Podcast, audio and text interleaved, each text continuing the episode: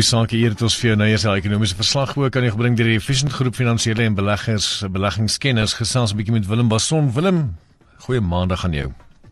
Goeie maandag en dit is regtig inderdaad 'n goeie maandag.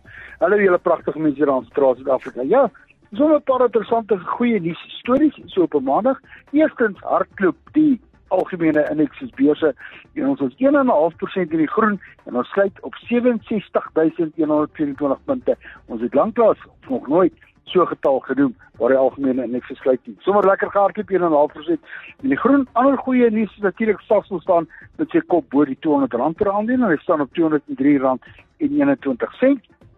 En Deloitte het hy gekom vandag en hulle het aangekondig dat hulle so 85 miljoen miljoen Amerikaanse dollar gaan hulle in die Stein of skuldbeurs stort. Dis natuurlik hierdie manne wat wat kan staan wat eintlik teen Stein of. So dis nog van die kom ons sê nou maar die 1,6 miljard euros wat een van die skuldeisers het. Maar ja, ons sien dat dit sommer positiewe uh invloed gehad op Stein of so aandeletjies en hy het met al minder vir 15% gespring. Maar ek dink daar moet nog baie water in die see loop voordat al die manne wat staan is en en uh, hy sê teen Steinhoff dat hulle gaan regkom. Maar ek meen 85 miljoen Amerikaanse dollar wat Deloitte in die skuld besig gegooi vandag vir so 'n bietjie verligting. Shoprite kom uit met 'n halfjaar syfers en dit lyk sommer baie baie mooi en hulle toon mooi winste en ons sien natuurlik baie interessant. Dis die twee boeties wat hulle gehelp het. En die twee boeties is daar in die meubelafdeling, die OK Furniture afdeling en House and Home Hulle het 'n goeie bydrae gelewer en dit sê dat hulle aandele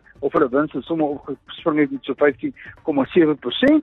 Nou ja, dit is nie interessant nie. Ek meen vir alles nog gaan kyk 12 maande terug toe daar niks bewegende was nie. En ek wonder of COVID enigiets hiermee te doen gehad het. Ons almal was ingegrendel. Ons sit ou daar op die bank wat jy elke aan TV kyk. Jy sit net 'n bietjie langer op hom nou. Elke dag as jy kan na die son gaan nie, en dan besluit jy hoor hierdie bank kyk nie lekker TV nie, gaan koop jy vir ietsie anders. Maar nietemin Shoprite se halfjaar syfers lyk goed en hulle twee boeties in die meubelafdeling wat hulle gehelp het om daar te kom. Luister ons weer sê lekker gelop het op die op die algemene indeks. Die groot boeties het ons gehelp. Die top 40 aandele was 1,65% in die groen gewees. Hulpbronne 3,9% in die groen. Dit is iets wat jy moet gaan kyk. Ek dink hulpbronne is besig om in hierdie omgewing en hierdie tyd waarin ons lewe baie baie goed te doen.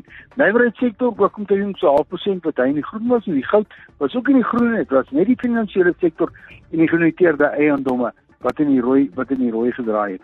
Nou ja, baie interessant. Ons het gehoor dat die Zondo-kommissie natuurlik 'n uitslag gegee of 'n aankondiging gemaak rondom ons agbare voormalige president Zuma en uh die rand gedra baie mooi daarteenoor. R14.44 vir Amerikaanse dollar. R20.18 keer die Britse pond en vir die euro R17.51. So die enigste ander een, ons moet maar weer kyk dat die manne wat die olie so pomp, dat hulle die kraan 'n bietjie oopdraai, want vanaand kos 'n vatjie Brent olie vir jou 63 dollar en 48 sent. Nou ons hy net aan die ander kant geglop het met die met die rand hier op 14.44, het ons definitief goedkoper betaal van natuurlik ehm uh, uh vir diesel en vir petrol so oor 'n maand. Luister die FTSE 100 daar by die tannie in Engeland ook lekker in die groen gesluit vandag 2,6%. Die taks in die Kakaraan, Duitsland en Frankryk, hulle was nie groen geweest en dan al die markte in die ooste het net so lekker loopie gehad soos ons. Japan, China en Hong Kong en die Aussies, hulle almal sterk in die in die groen gesluit en seker die sterkste een was die Nikkei geweest, die in Japan 1,91%. Hoorie, dis lekker om 'n maandag so te begin. Jy weet, en môre is dit Dinsdag, ons maandag verby, en hoop hy loop net so lekker soos wat hy die maandag geloop het. Verseker, verseker. Hy gaan mooi ja. loop. Jy moet 'n lekker aand hê verder en ons gesels weer in die week. Praat jy, Valentynsdag is verby, nou kan hy weer werk aan iets anders.